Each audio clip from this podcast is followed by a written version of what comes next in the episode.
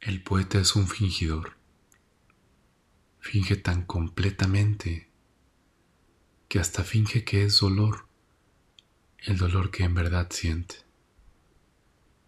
Y en el dolor que han leído, al leer sus lectores vienen, no los dos que él ha tenido, sino solo el que no tienen.